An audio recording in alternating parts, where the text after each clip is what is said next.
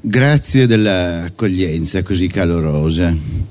Eh, anch'io come il sindaco ho sempre in queste occasioni il, il timore di dimenticare qualcuno nei ringraziamenti e quindi uso da un po' di tempo questa formula che mh, diciamo suggerisco anche per l'avvenire. Tutti quelli che hanno da essere ringraziati particolarmente si considerino particolarmente ringraziati. E naturalmente un ringraziamento calorosissimo va a tutto il pubblico. Effettivamente è impressionante vedere come un incontro che non sarà facile, lo dico subito, richiederà una certa attenzione da parte vostra. Vi chiedo scusa, ma il tema è tale che non si può trattare con leggerezza. Vedere tanta gente che ha eh, accolto l'invito ed è presente qui questo pomeriggio in questa piazza meravigliosa dove confesso che alla mia tenera età non era ancora mai passato, quindi vi ringrazio anche dell'occasione che mi avete offerto e posso aggiungere ci ritornerò, ci ritorneremo con la famiglia. Cosa c'è da dire ancora? C'è da dire sì che ho un testo, voi mi eh, scuserete se mi appoggio a questo testo. Eh, oramai l'età è tale per cui eh, ho bisogno di una rete di sicurezza. La memoria non è più quella di un tempo e non mi consente di operare senza eh, diciamo la tranquillità che mi viene da avere un punto d'appoggio, un po' come i pianisti, no? Quelli che non sono tanto sicuri di sé suonano con lo spartito, e eh, anch'io ho lo spartito. Questi dialoghi si in, intitolano con riferimento alla natura dell'essere umano. Lasciamo passare. Questo è un piccolo dettaglio da curare per l'avvenire. Mm.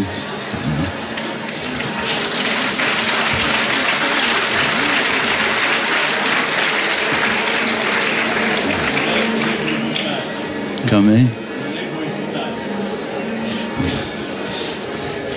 No, anche se alcune cose che vi verrò dicendo forse possono giustificare questa intromissione. Mm.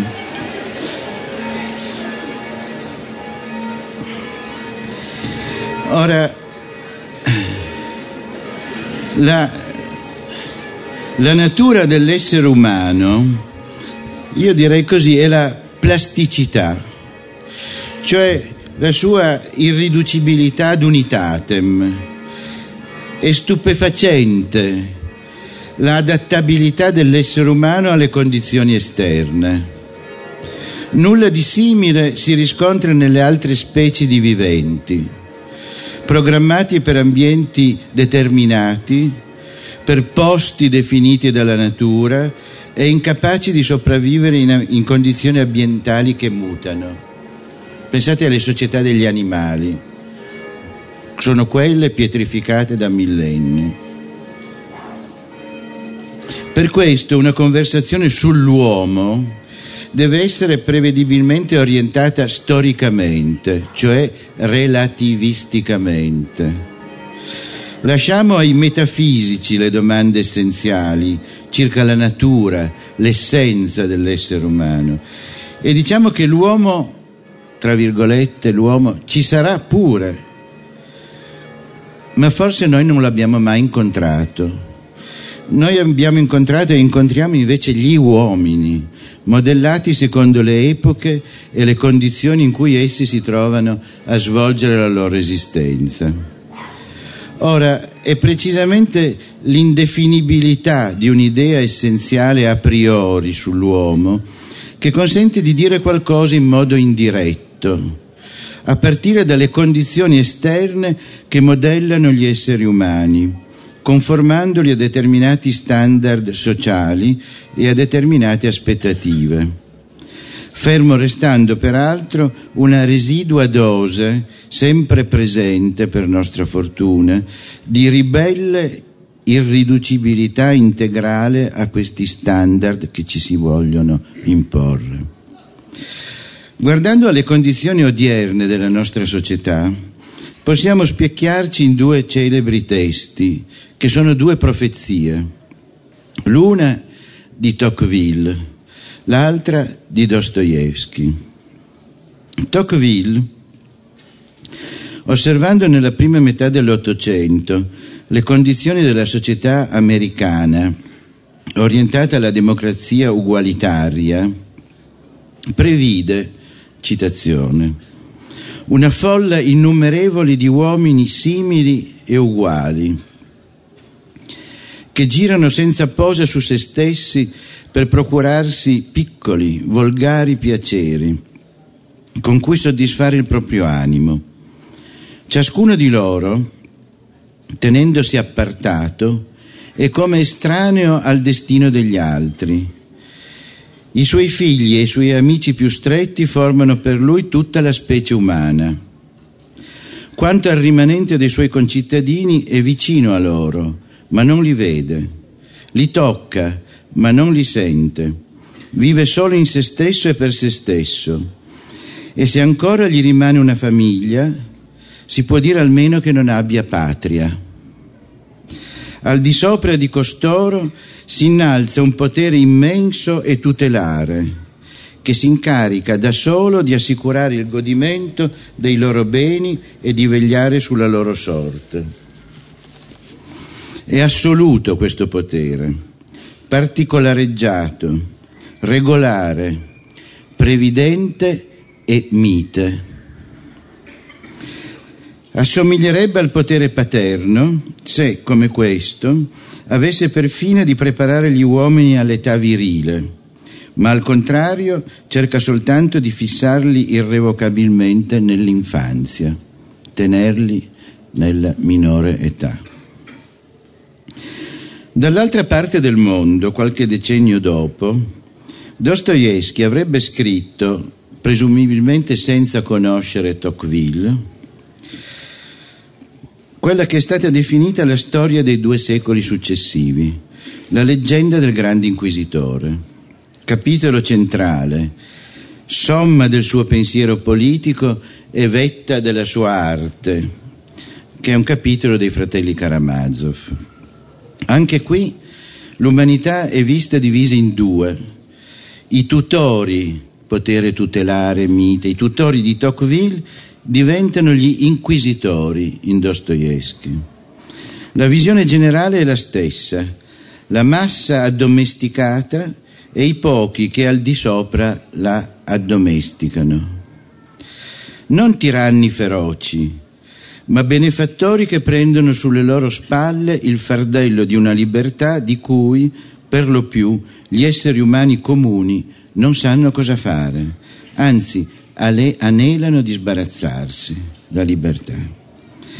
La società dei grandi numeri, industrializzata, standardizzata, meccanizzata, produrrebbe così una doppia e opposta umanità: gli addomesticatori e gli addomesticati.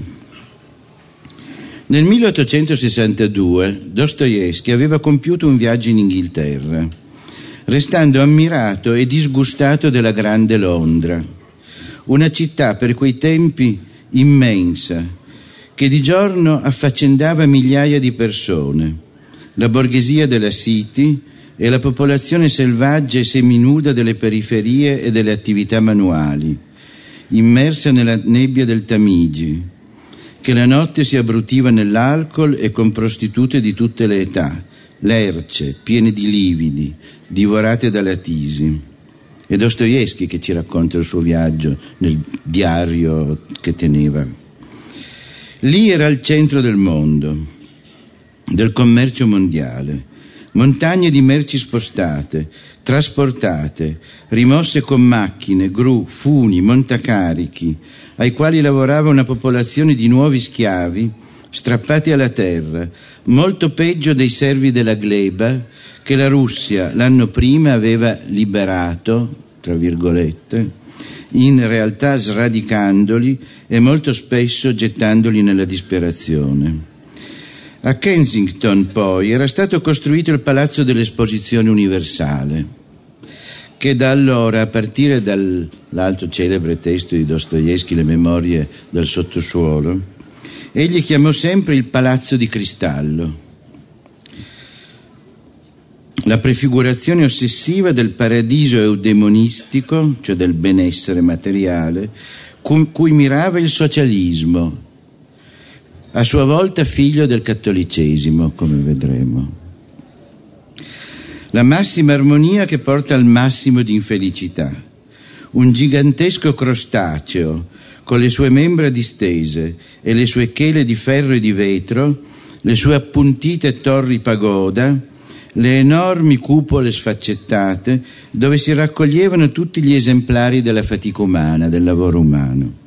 Milioni di docili uomini, affluiti da tutti i punti del globo, quieti, silenziosi, con un unico pensiero, seppur ne avevano uno, simili all'unico gregge di cui parla Giovanni nel suo Vangelo, guidato da un pastore misterioso.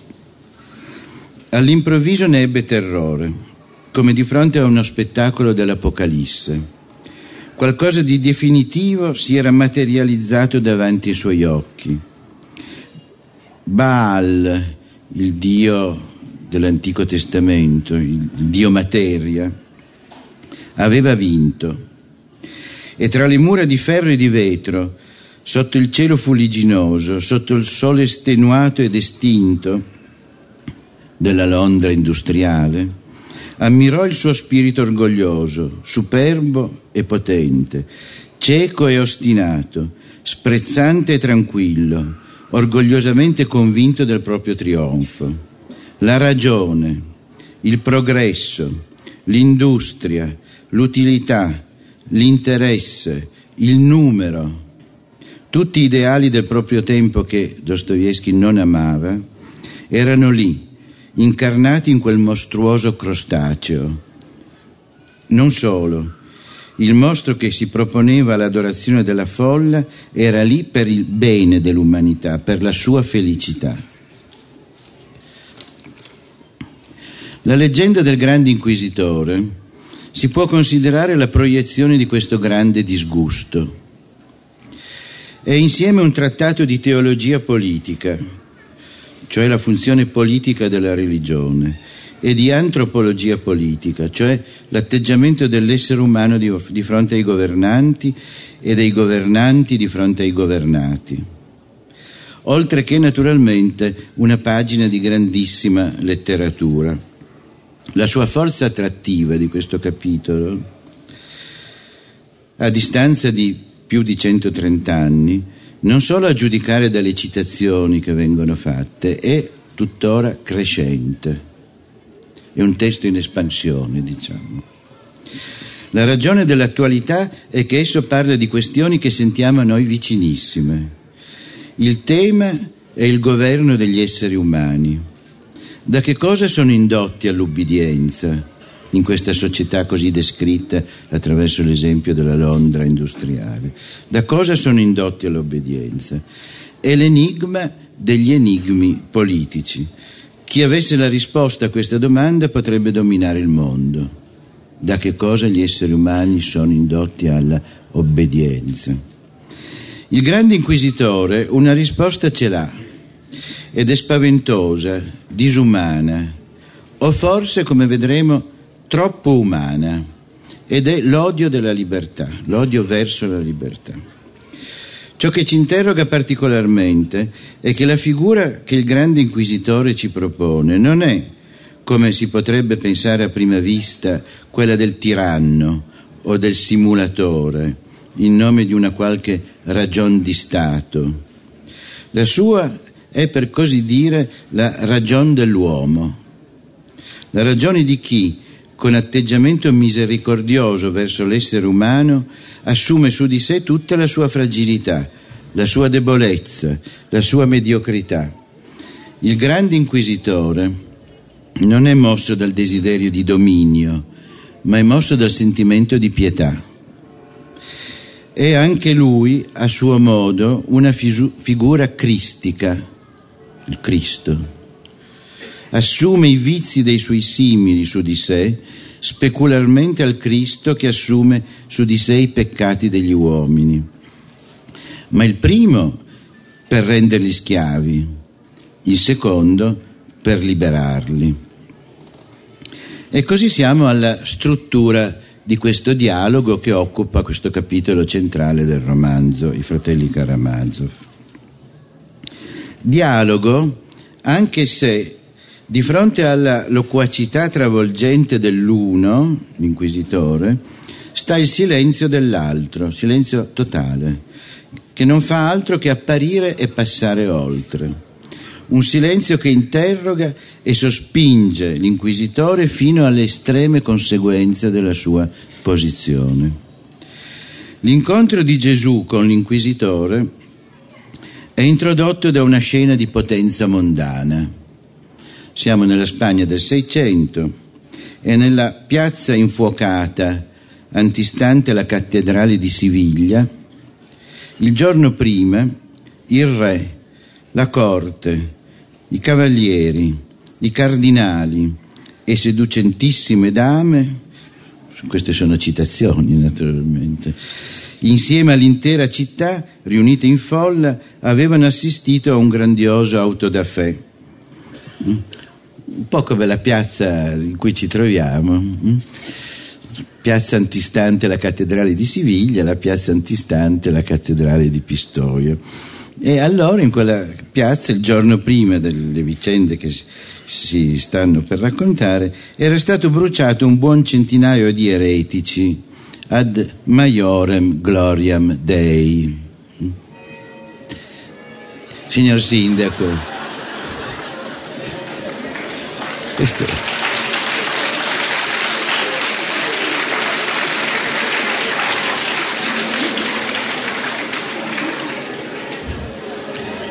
Speriamo che non stia per iniziare un altro autodafè grandioso. Mm.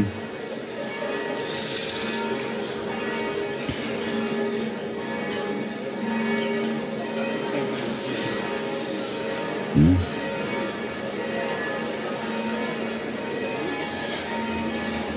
No, se si sente io proseguo. Soverchiamo il suono delle campane. Mm.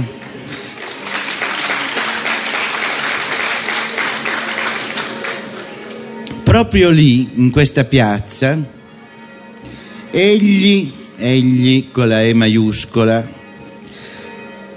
appare in sordina, inavvertito, ma tutti lo riconoscono.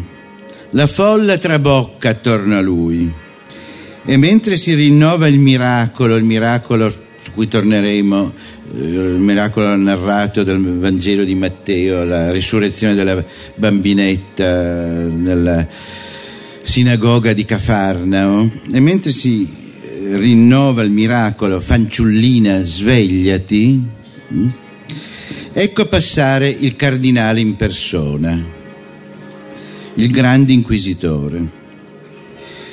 È un vecchio di quasi novanta anni, diritto, col viso scarno e gli occhi incavati, dai quali tuttavia brilla ancora una favilla. Non indossa più i sontuosi paramenti di ieri quando bruciavano i nemici della fede. Ora soltanto la sua vecchia rozza tonaca di frate. Ha visto tutto. Ha visto il trionfo del Cristo nella folla. Si rabbuia e con un cenno ordina alla guardia di pigliarlo.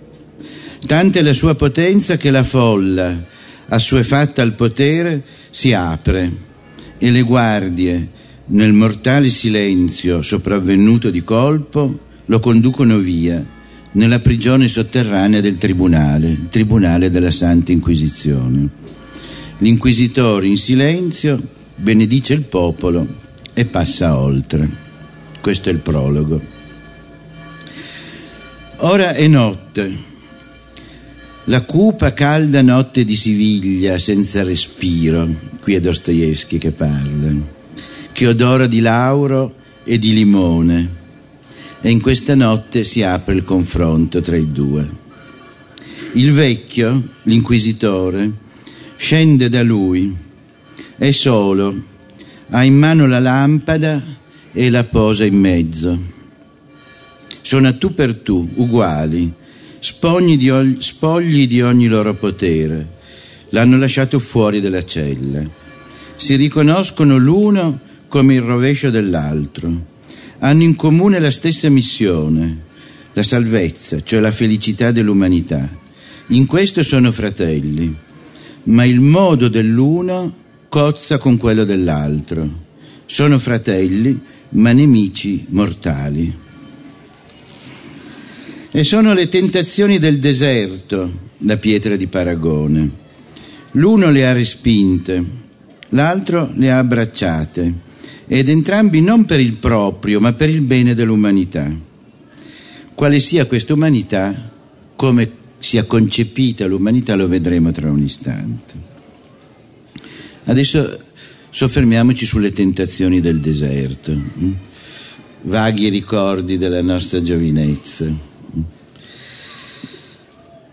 Se mai è avvenuto su questa terra, è l'inquisitore che parla, un autentico, formidabile miracolo, fu il giorno delle tre tentazioni. Appunto nel fatto che potessero aver luogo quelle tre domande, si realizzò un miracolo. Se ci si potesse immaginare che queste tre domande del terribile spirito del deserto fossero cancellate, e che bisognasse stabilirle di nuovo, in modo da inserirle ancora una volta nelle scritture, e si radunassero tutti i sapienti della terra, reggitori di stati, sommi sacerdoti, eruditi, filosofi, poeti, e si dicesse loro: escogitate tre domande, tali che esprimano in tre sole frasi tutta la storia a venire dell'umanità. Che cosa pensi tu? Che tutta la sapienza della terra riuscirebbe a escogitare qualcosa di paragonabile, per forza e per profondità, a quelle tre domande che ti furono proposte quel giorno dal possente e penetrante spirito del deserto? In quelle tre domande è riassunta in blocco e predetta tutta la futura storia umana, e sono rivelate tutte le irriducibili contraddizioni storiche della natura umana sulla terra intera. Allora questo non poteva riuscire così evidente, perché l'avvenire era ignoto, ma ora che quindici secoli sono passati, noi vediamo che in quelle tre domande tutto è indovinato e predetto, che nulla può aggiungersi o togliersi. Le tre tentazioni sono quelle del pane, le pietre trasformate in pani, del miracolo, gettati dal pinnacolo del tempio e i tuoi angeli ti salveranno, e del potere, ecco i regni della terra ai tuoi piedi.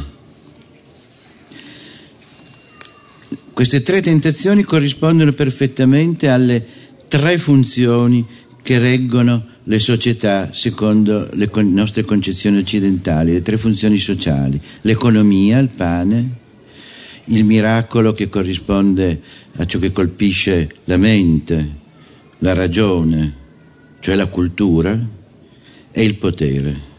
I tre fattori, i tre pilastri su cui ogni società bene ordinata si regge, e si regge bene ordinata in quanto queste tre funzioni siano, aggiungo tra parentesi, relativamente indipendenti, non siano unificati in un solo potere, potere economico, potere culturale e potere politico.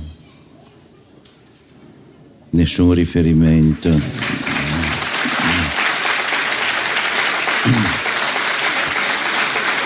Bene, questa... Eh, questa visione tripartita della vita sociale sta nei Vangeli sinottici, pensate un po'.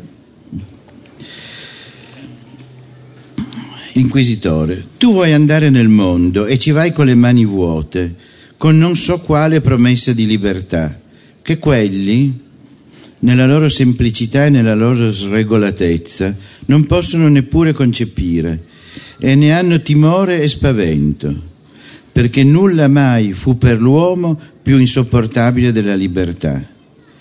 Ma vedi queste pietre, per questo deserto rovente, convertile in pani, e dietro a te l'umanità correrà come un branco di pecore, dignitosa e obbediente, anche se in continua trepidazione che tu ritragga la mano che distribuisce il pane. Magari fateci schiavi, ma dateci da mangiare. Ma tu non hai voluto privare l'uomo della libertà e hai rifiutato la proposta. Perché dove sarebbe la libertà, così hai ragionato, se la fede fosse comperata col pane? Ma così hai parlato per poche decine o migliaia di forti e ignorato i milioni dei deboli che mettono il pane prima della libertà. E questa è la tua giustizia. In nome di questo pane terreno insorgerà contro di te lo spirito della terra e ti vincerà, e tutti lo seguiranno gridando: chi può paragonarsi a questa fiera che ci distribuisce pietre trasformate in pani? Sai tu che passeranno i secoli e la scienza dell'umanità proclamerà che le male azioni non esistono. E quindi non esiste peccato, ma ci sono affamati e basta. Ecco che cosa significava quella prima domanda nel deserto. E tu l'hai rifiutata in nome di una libertà che nessuno vuole e tutti vogliono deporre ai piedi, ai piedi di chi li libererà. Li libererà della libertà. E vogliono farlo tutti insieme, per sollevarsi dalla, dalla responsabilità di decidere da sé. Lo stesso è per la seconda e la terza domanda. Accettando il miracolo, il prodigio ingannatore che avrebbe preso il posto di Dio nel cuore dell'uomo, avresti sollevato gli esseri umani dal ragionare da sé. E vivere senza miracoli non è possibile per le folle disperate, e chi dispensa miracoli è altrettanto seducente di chi distribuisce pani. E così ancora una volta hai voluto che la fede in te fosse frutto della libertà. Così hai rifiutato il miracolo. E il potere? Tu hai odiato le tue creature dando loro la libertà, ma così le hai condannate all'infelicità. E questo è amore o è odio?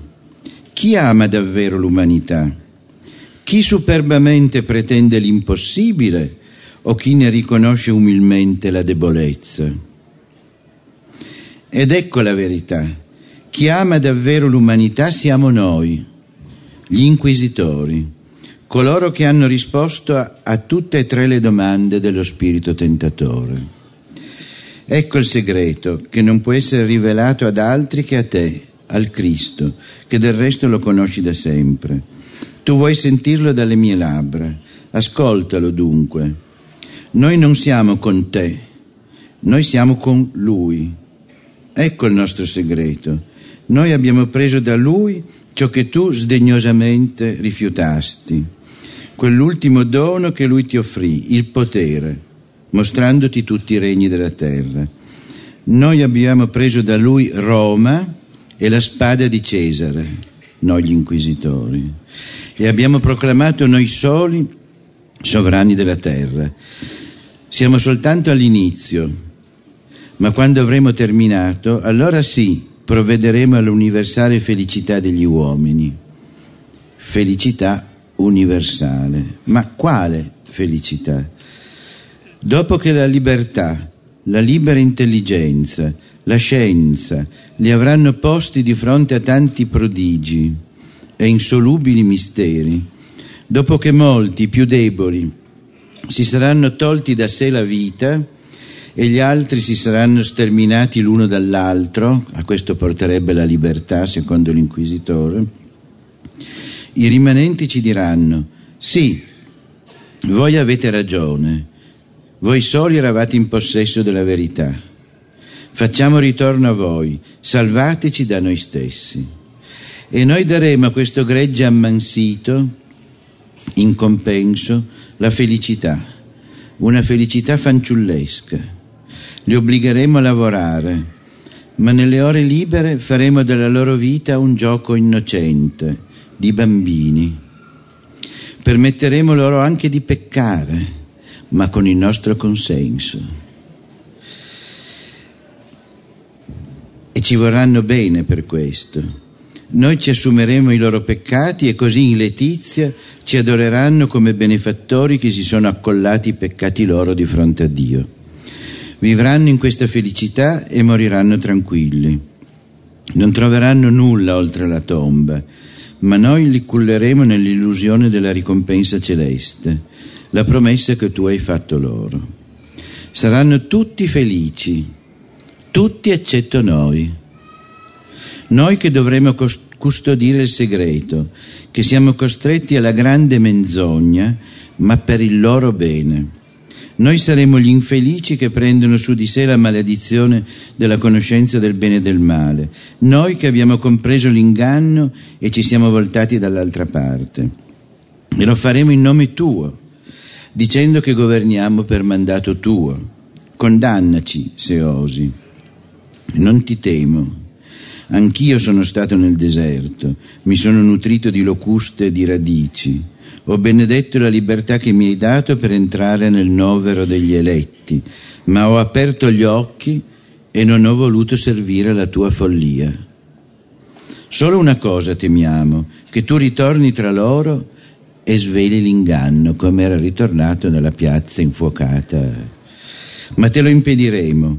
Domani stesso vedrai questo docile gregge come al mio cenno si lancerà ad ammassare le braci del rogo, il rogo sul quale brucerai per essere venuto qui a darci fastidio. Perché se mai c'è stato uno che più d'ogni altro ha meritato il rogo, questi sei tu. Dixi, l'inquisitore. Dixit. Ma non è finita qui. L'inquisitore ha terminato e rimane in attesa di una risposta. Il silenzio è pesante.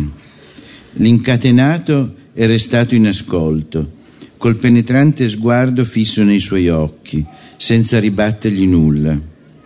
Al vecchio piacerebbe che dicesse qualcosa, forse anche qualcosa di tremendo, ma egli, l'incatenato, di colpo, in silenzio, si avvicina al vecchio e lievemente lo bacia sulle esangui labbra di novantenne. Ecco tutta la risposta. Il vecchio sussulta, un fremito contrae gli angoli delle labbra, si dirige alla porta, l'apre e dice: va e non venire più, mai più. E questa è la fine della leggenda che vi ho esposto in sintesi, una leggenda che lo stesso suo inventore Ivan Karamazov nel romanzo definisce un, una pappolata, un insulso poema di un insulso studente. Ma se c'è qualcuno tra di noi che ha udito questa storia per la prima volta, avrà trovato nella pappolata molte cose che l'hanno colpito, io penso. Molte, anzi forse troppe. Vediamone solo alcune. Il problema centrale è quello della libertà umana.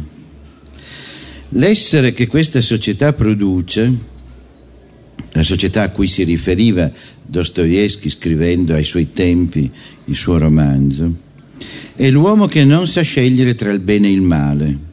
Di più, l'uomo che non distingue l'uno dall'altro, perché tutto è indifferente, è indifferente perché è necessario. Nell'uomo del sottosuolo, altro scritto celeberrimo, che forse ho già citato in precedenza, il protagonista è nominato con un pronome, non ha un nome, è un lui. Questo lui, che è il modello della società che Dostoevskij immagina come una, una maledizione, l'uomo del sottosuolo, Questo lui è chi non sa distinguere il tenero amore di Lisa dalla prestazione venale di una prostituta. E questo è il prototipo dell'uomo dell'avvenire, l'uomo nuovo. E a modo loro così sono i rivoluzionari, per esempio Dostoevskij, per esempio nel, nei Demoni, Verkovensky o Stavrogin. Rivoluzionari sì, ma uomini meschini che compiono azioni mediocri, che non conoscono la, la libertà di cui parla Dostoevskij nei suoi romanzi. Nechaev, che era un rivoluzionario nichilista eh, condannato a morte in quegli anni con grande clamore da parte della stampa, ed è un personaggio al quale Dostoevskij si è riferito nel creare questa... questo racconto del grande inquisitore e soprattutto dei demoni. Nechaev è il modello di questa indifferenza rispetto al bene e rispetto al male che sconfina nel nichilismo e nel crimine. La libertà di Dostoevskij non è la possibilità di scegliere questo o quello, non è una libertà economica dettata dalla preferenza, preferisco questo o preferisco quello. In gioco non c'è l'homo economicus, come saremmo portati a pensare noi quando pensiamo alle nostre piccole libertà, la libertà del consumatore. Per lui la libertà è la scelta tra il bene e il male, tra Dio e Satana.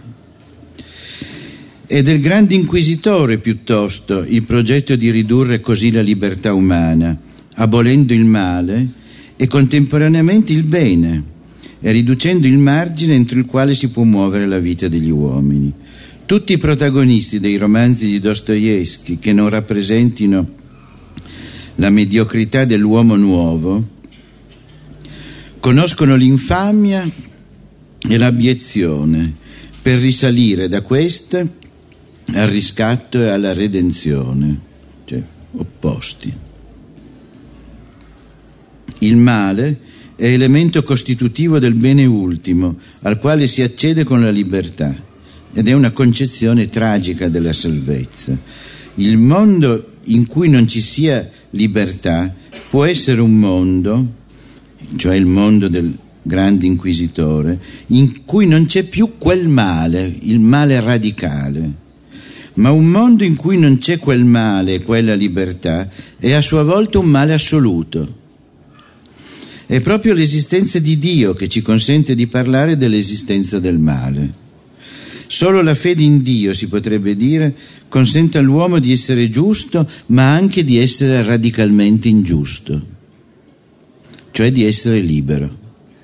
Se non c'è Dio, tutto è permesso, secondo la celeberrima espressione di Dostoevskij, ma tanto celebre quanto fraintesa. Non perché mancherebbe il castigo per i dannati e il premio per i giusti. Questa sarebbe la libertà economica, mi conviene o non mi conviene, ma perché non ci sarebbe più la distinzione tra il giusto e l'ingiusto, e la responsabilità lascerebbe il posto a una insulsa innocenza, come quella dei bambini che non conoscono ancora, che non hanno, come si dice con l'immagine biblica, assaggiato il frutto del bene e del male, la mela nel giardino dell'Eden. L'innocenza di fronte al problema del bene e del male è per Dostoevskij ateismo, in quanto esso coincide col problema di Dio, come abbiamo appena visto. Responsabile ultima dell'ateismo, responsabile di tutti i responsabili di forme particolari di ateismo, nel suo tempo il socialismo, è la Chiesa Cattolica. Responsabile ultima dell'ateismo è la Chiesa Cattolica. Spero che adesso non si mettano di nuovo a suonare le, le campane. Ma è Dostoevskij che parla. Isti- istituzione anticristica per eccellenza, avendo ceduta a tutte e tre le tentazioni del deserto.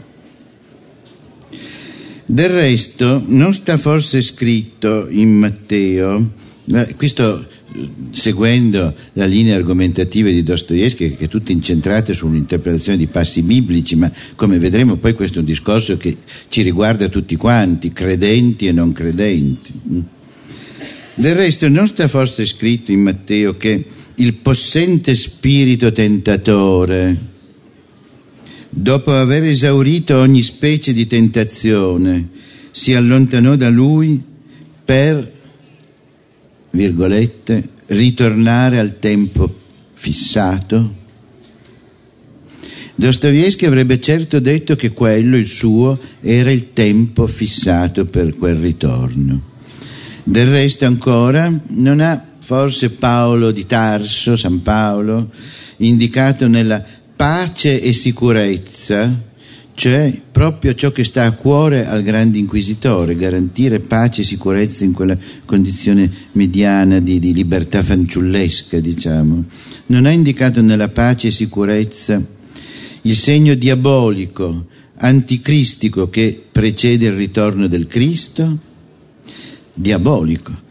E sotto questo aspetto si potrebbe pensare che la Chiesa cattolica, in Dostoevskij, impersoni quell'enigmatico catecon, quella figura di cui parla il Vangelo di eh, Giovanni, che nessuno è riuscito a esplorare fino in fondo, e che è il rallentatore. È questo personaggio che, assicurando pace e sicurezza, allontana il momento del ritorno del Cristo, della nuova venuta, quindi della salvezza finale. Ed è quanto l'inquisitore dice al Cristo: non tornare mai più. Altro che seconda venuta, altro che la Gerusalemme in terra, altro che la salvezza finale. Non tornare mai più. Al posto tuo ci siamo noi che garantiamo quella tranquillità tiepida, potremmo dire. La tua venuta è una minaccia mortale per noi, perciò tra noi e te c'è ormai guerra totale. O tu o noi. Ora, ritornando al rapporto col socialismo a cui ho fatto cenno prima, tra questo e Chiesa Cattolica non c'è soltanto analogia, c'è un rapporto di derivazione e momentanea separazione che, secondo la previsione largamente esposta nelle pagine del diario di uno scrittore che vi ho citato prima, si sarebbe presto ricomposta tramite l'alleanza del Papa con Proudhon, pensate, alleanza papato-socialismo.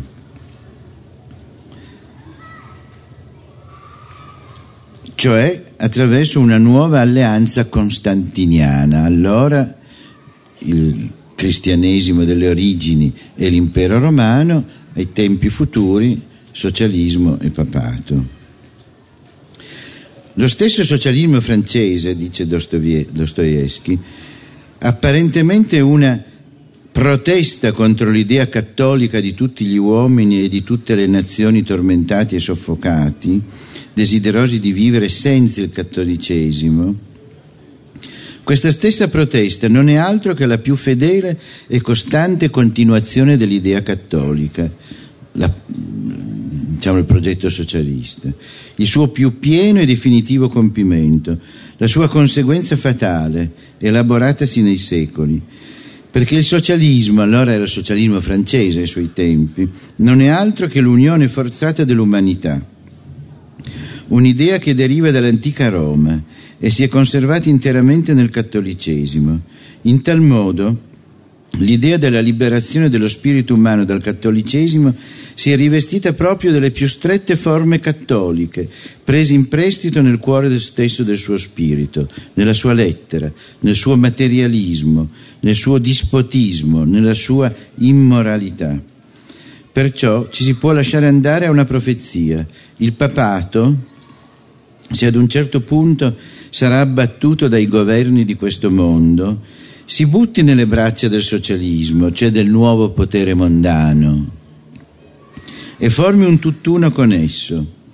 Il Papa andrà a piedi scalzi dai poveri e dirà che tutto ciò che essi predicano e vogliono c'è già da tempo nel Vangelo, che finora non era ancora venuto per loro il momento di saperlo, ma che questo momento è arrivato e che egli, il Papa, cede loro Cristo e crede nel formicaio,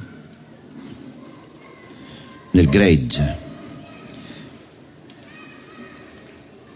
Al cattolicesimo romano è più che chiaro: non occorre Cristo, ma la dominazione del mondo. È sempre Dostoevskij che parla, eh, sia ben chiaro. A voi occorre l'unione contro il nemico. Riunitevi sotto il mio dominio, perché io solo sono il dominio universale, e con tutti i dominatori del mondo andremo insieme. Non è vero, dunque, come si dice talora, che la leggenda del grande inquisitore mira più al socialismo che al cattolicesimo, secondo le interpretazioni correnti, posto che la teocrazia papale era cosa del passato. La riconquista cattolica dell'Europa era per Dostoevskij, come per tutti gli slavofili cristiano-ortodossi, un pericolo presentissimo, rappresentato dai Gesuiti. Allora, L'idiota, l'altro celebre romanzo di Dostoevskij, contiene la celeberrima sparata anticattolica messa sulla bocca del principe Mishkin, non so se qualcuno lo ha presente, il quale, nel fervore che precede la crisi epilettica, uno stato che Dostoevskij conosceva benissimo perché era anche lui un grande, uno dei grandi epilettici della letteratura, in questa tirata, questa sparata anticattolica, si dice: il cattolicesimo romano è peggio anche dell'ateismo. Questa è la mia opinione. Sì, questa è la mia opinione. L'ateismo non fa che predicare il nulla, invece il cattolicesimo va oltre, predica un Cristo travisato, che esso stesso calunnia e oltraggia, un Cristo a rovescio. Ecco la struttura del dialogo, eh, il, l'inquisitore il rovescio del Cristo. Predica l'anticristo, ve lo assicuro, ve lo giuro. Il cattolicesimo romano crede che senza il dominio temporale universale la Chiesa non possa sussistere su questa terra. Secondo me il cattolicesimo romano, il principe Mishkin, secondo me il cattolicesimo romano non è nemmeno una religione, ma è la vera continuazione dell'impero romano d'Occidente, e in esso tutto, a cominciare dalla fede, è subordinato a questo pensiero. Il Papa si è impadronito di una tiara, di un trono terrestre, e ha impugnato la spada, e da quel tempo tutto continua così, salvo che alla spada si sono aggiunti la menzogna, l'intrigo, l'inganno, il fanatismo, la superstizione, eccetera, eccetera. E questa non è forse la dottrina dell'anticristo? Anche il socialismo è un prodotto del cattolicesimo ed è di essenza cattolica. Anch'esso, come il suo fratello, l'ateismo, è nato dalla disperazione, in contrapposto al cattolicesimo in senso morale, per sostituirsi al perduto potere della religione, per estinguere la sete spirituale dell'umanità e salvarla non attraverso il Cristo, ma anch'esso attraverso la violenza. E anche quella è una libertà mercé la violenza, e anche quella è un'unione attuata con la spada e col sangue. E non dovete credere che la cosa per noi sia innocua e immune da pericoli. Dobbiamo resistere, senza indugio. Bisogna che in contrasto con l'Occidente rifulga il nostro Cristo, che noi abbiamo conservato, e che quelli non conobbero mai, quelli gli inquisitori. Non con l'abboccare servilmente all'amo dei Gesuiti, ma invece portando loro la nostra civiltà russa, che dobbiamo, noi dobbiamo ora ergerci di fronte a essi, e non ci vengono a dire che la loro predicazione, la predicazione dei Gesuiti, è elegante. Mostrate al russo il mondo russo, fategli scoprire quest'oro, questo tesoro che la terra gli nasconde. Mostrategli nell'avvenire il rinnovamento e la resurrezione di tutta l'umanità, ad opera forse del solo pensiero russo. e il mondo si drizzerà davanti alla Santa Russia, stupefatto, atterrito, perché loro non aspettano da noi che la spada, la spada e la violenza, perché non ci sanno immaginare, giudicando da se stessi esenti da barbarie. Questa è una tirata slavofila, come voi capite, è una valorizzazione della civiltà russa, della, prof- della Russia profonda di quegli anni, della Santa Russia, della Russia eh, contadina, contro il mondo occidentale eh, concepito attraverso questa visione unificante del socialismo incipiente in quegli anni e del cattolicesimo come potenziali alleati. Quale debba essere nella vita pubblica il posto del Cristo russo è altra questione, non completamente chiarita. Dostoevskij propone, rovesciando la formula romano-cattolica del cristianesimo che si fa Stato attraverso l'alleanza con Cesare, uno Stato che si fa cristiano attraverso l'incorporazione del Cristo. Un'espressione che si comprende solo a condizione di considerare il cristianesimo russo autentico non quello dei pope, lo knut del, dei pope, pope oppressori del popolo, alleato all'autocrazia dello zar, ma quello della pietà fedele del buon popolo russo, il Cristo silente e paziente che dopo tutto ancora bacia il suo persecutore. Questo Cristo della leggenda è l'immagine sublimata del popolo cristiano che Dostoevskij mitizzava, così come l'inquisitore che vagheggia e vaneggia circa il gregge universale è l'incarnazione dello spirito della Chiesa cattolica romana. Mi concedete ancora dieci minuti della vostra attenzione? Sì. No. Questo, questo applauso serve per svegliare quelli di voi che si sono nel frattempo appisolati. Lo spirito teologico-politico, o sarebbe meglio dire demoniaco-politico, del grande inquisitore può facilmente ispirare a destra come a sinistra. Il suo progetto può essere comune a chiunque professi una antropologia politica dualista, una divisione dell'umanità. Da una parte gli eletti, dall'altra parte i sommersi. Da una parte gli illuminati, dall'altra la massa degli ignari. Da una parte i protettori, dall'altra i protetti. Le idee del grande inquisitore sono condivise dai rivoluzionari che si impalcano ad avanguardia del mondo nuovo.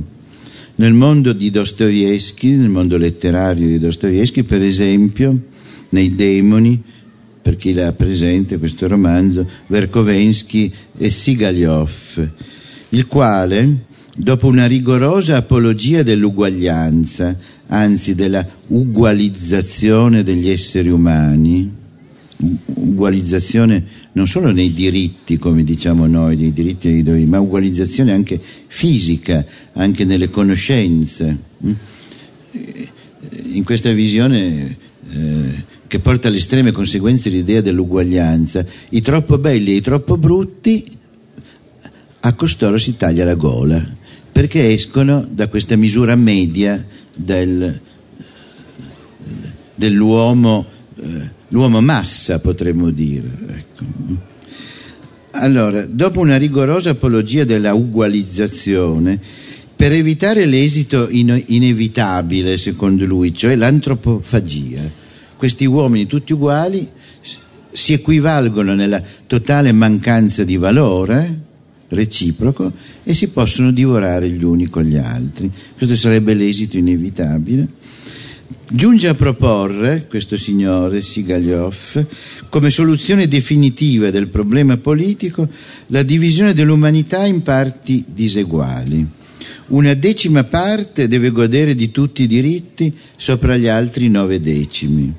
Questi devono perdere la loro personalità, mutarsi in una specie di armento e attraverso la necessaria sottomissione illimitata giungere, per progressive riduzioni di umanità, cioè di libertà, all'innocenza originaria, in una specie di paradiso primordiale, dove peraltro saranno tutti tenuti a lavorare in favore dei loro benefattori, tra virgolette. A questo porta la pietà degli inquisitori nei confronti della miserrima condizione di coloro che sono sottoposti alla loro cura. Non credono in Dio gli inquisitori e non credono neppure nell'uomo, al punto da mirare a quel risultato. E il Cristo? Che cosa ha il Cristo da contestare a questa visione del mondo? Apparentemente nulla. Tace, infatti, dall'inizio alla fine. Il suo è un silenzio provocante, tuttavia, che sprona l'interlocutore ad andare sempre oltre, ad andare sempre più in fondo, fino a raggiungere il nocciolo. E il nocciolo è che l'inquisitore è con l'altro, non con lui. È una figura demoniaca, anticristica. Ma è pur sempre un silenzio. Che cosa possiamo dedurne da questo silenzio? È uno dei grandi silenzi della letteratura, su cui si sono spese pagine e pagine di interpretazione. Ora ritorniamo all'inizio, alla sua inaspettata comparsa sulla piazza della cattedrale di Siviglia. Lì Gesù parla e dice quelle due parole: fanciullina, alzati, svegliati. Ma non è un discorso, non è la proclamazione di una qualche dottrina, di una qualche verità che possa contrapporsi al lungo discorso, all'eloquio o allo sproloquio dell'inquisitore. Non è un discorso, è un atto, è un atto di compassione. Hannah Arendt ha splendidamente contrapposto la silente compassione del Cristo all'eloquente pietà dell'inquisitore. L'inquisitore, come abbiamo visto, è un uomo molto pietoso nei confronti della misera condizione dell'umanità, e ha paragonato e ha stabilito un paragone tra il Cristo in questo racconto e il Billy Budd di Melville. Non so se è un racconto, uno dei racconti brevi di Melville, un paragone che non possiamo qui seguire, ma che dobbiamo semmai rinviare ad altra occasione, semmai ci sarà, mh? se questi dialoghi proseguiranno e se sarò invitato, naturalmente. No, no, no, no, no, no, no, non abbiamo tempo, non abbiamo, perché stanno per risuonare le campane. Mm, mm. Ora, la pietà, dice Hannah Arendt, è di coloro che soffrono di. La compassione è di coloro che soffrono con. La pietà è dell'inquisitore, la compassione è quella del Cristo. La pietà può essere un atteggiamento generale e astratto. Può rivolgersi cioè in blocco a tutti i poveri e i diseredati della terra, a tutti i perseguitati, può raggiungere l'intera umanità, con la quale si stabilisce un rapporto puramente razionale, come quello dell'inquisitore. Per la compassione è diverso, la compassione del Cristo. Non si può soffrire con qualcuno che non sia il nostro prossimo concreto, con il quale si sia in rapporto esistenziale. Non si può patire con chi si conosce solo per sentito dire, cioè attraverso la descrizione che ne viene data da parole astratte. La condizione dell'inquisitore era quella che egli, dice Hannah Arendt, come Robespierre, era attirato verso gli uomini deboli, non solo perché tale attrazione è indistinguibile dalla brama di potere, ma anche perché egli aveva spersonalizzato i sofferenti, li aveva conglobati in un'unità astratta, un'unica debole umanità. La grandezza del racconto, a parte le sue implicazioni teologiche, sta nel fatto che ci fa sentire quanto suonino false le altisonanti frasi idealistiche della più squisita pietà, nel momento in cui sono messe a confronto con la compassione concreta. Se l'inquisitore è l'uomo della pietà, il Cristo è l'uomo della compassione. Questa distinzione tra pietà e compassione ci può aiutare dunque a comprendere la strana struttura di questo dialogo, dove l'uno è prodigo di parole e l'altro completamente silente. Il silenzio è più ricco di significati di qualunque discorso. Passione e compassione corrispondono a due diverse caratteristiche dell'animo, rispettivamente virtù e bontà. La virtù, per mostrarsi, deve esprimersi con le parole, e quindi è molto facile sembrare virtuosi, basta saper fare dei bei discorsi. Bontà si esprime in atti, atteggiamenti, gesti. Gesù resta muto di fronte all'argomentare dell'inquisitore, e non avrebbe potuto essere altrimenti. Ce lo immaginiamo che argomenta la sua bontà, il valore del suo essere morto in croce, ne fa una filosofia politica uguale e contraria a quella del suo antagonista? Questa sarebbe roba da teologi, indegna di lui e indegna del genio di Dostoevskij. Proprio in quanto il Cristo sia totalmente immerso nella sua parte, egli deve restare muto, e così il dialogo può aver luogo, tanto fecondo da costringere l'interlocutore a scavare fino in fondo nella sua posizione.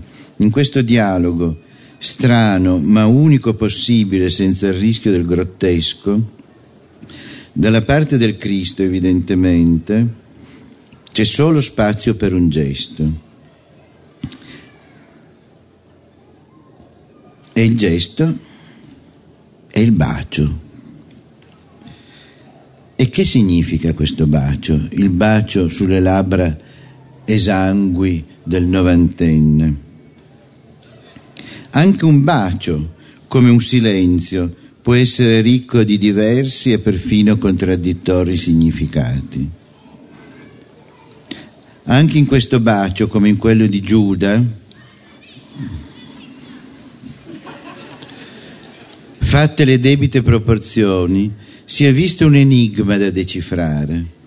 Se seguiamo l'argomento della Arendt, giungiamo a questa conclusione.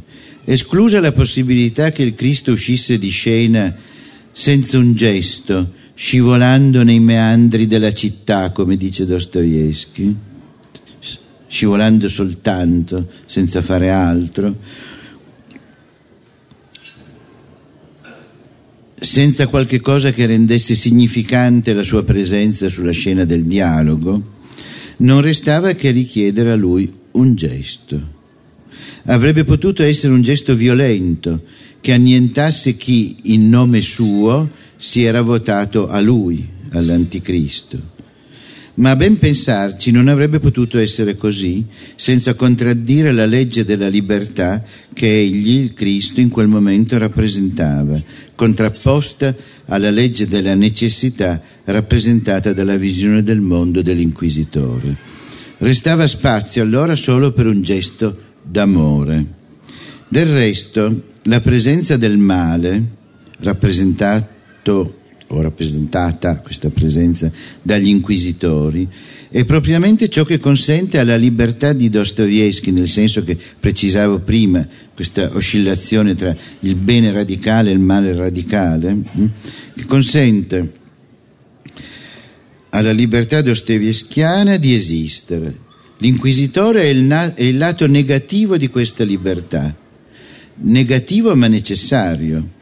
Senza l'inquisitore nemmeno il Cristo avrebbe ragione di esistere. In fondo, il bacio può essere interpretato come un gesto di connivenza, di convivenza, due lati necessari della stessa medaglia. Il segno della propria, di ciascuno dei due, speculare necessità. E ciò senza scendere alle spiegazioni alquanto sdolcinate, basate sulla infinita capacità d'amore del Cristo che supera qualsiasi inimicizia, spiegazione che farebbe torto alla struttura dichiaratamente dicotomica, senza possibilità di mediazione della leggenda. A questo punto la domanda che è stata posta, che vale per Dostoevskij ma che vale anche per noi naturalmente, cioè tutto questo dialogo ci interroga profondamente, la domanda che è stata posta, Dostoevskij stesso da che parte sta? Dalla parte del Cristo o dalla parte dell'inquisitore? Potrebbe sembrare una domanda priva di senso. È stato detto che la leggenda è, per contrasto, un'apologia, una rivelazione della libertà dei cristiani, una laudatio meravigliosa e profonda del Cristo. Eppure, nel discorso del giugno milleottocentottanta, in occasione dell'inaugurazione della statua dedicata a Pushkin, infervorato da amor di patria, poco prima della morte, Dostoevskij ha, ha tessuto la lode della missione storica e salvifica della Santa Russia, quelle cose che abbiamo visto poco fa, con toni che sarebbero piaciuti all'inquisitore. Se tu avessi accettato il mondo con la porpora di Cesare, tu, Russia, Santa Russia, avresti potuto fondare un regno mondiale e dare la pace universale. Parole che avrebbero potuto essere pronunciate dall'inquisitore. Dostoevskij sognava questo, e per questo l'amore del Cristo, la sua compassione, come dice Melville in quel racconto che forse potremo esaminare un'altra volta, la compassione del Cristo è incapace di istituzioni durature.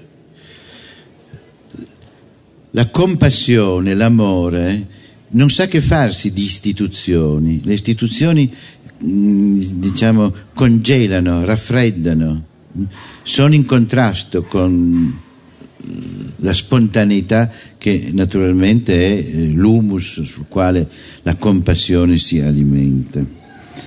E la compassione del Cristo dunque è in contrasto con le istituzioni durature, quelle istituzioni che l'inquisitore custodiva e senza le quali la Santa Russia sarebbe stata solo un moto di uno spirito romantico. Quindi nel milleottocentottanta Dostoevskij sembra pensarla più come l'inquisitore che non come il Cristo.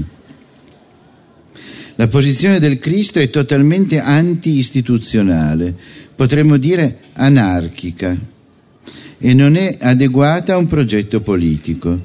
Il regno del Cristo può essere di questo mondo. Uno dei grandi critici di Dostoevskij, Berjaev, dice: la leggenda è un enigma, non è del tutto chiaro da che parte stia l'autore. Molto è lasciato all'intuizione e quindi alla libertà umana. La leggenda sulla libertà deve rivolgersi alla libertà. Il destino dell'uomo lo trae fatalmente o verso il grande inquisitore o verso il Cristo, ma qui per l'appunto nella fatalità di questa scelta c'è lo spazio della scelta. Ora, un testo come questo ovviamente interroga anche noi, ci richiede di prendere posizione, e per far questo noi dovremmo interrogarci sulla attendibilità storica di quella contrapposizione che Dostoevskij fa tra l'inquisitore come rappresentante della eh, visione eh, cattolico-romana del potere religioso unito al potere politico, e anche sulla sua visione del socialismo che, che eh, diciamo traduce nell'immagine disumanizzante del palazzo di cristallo.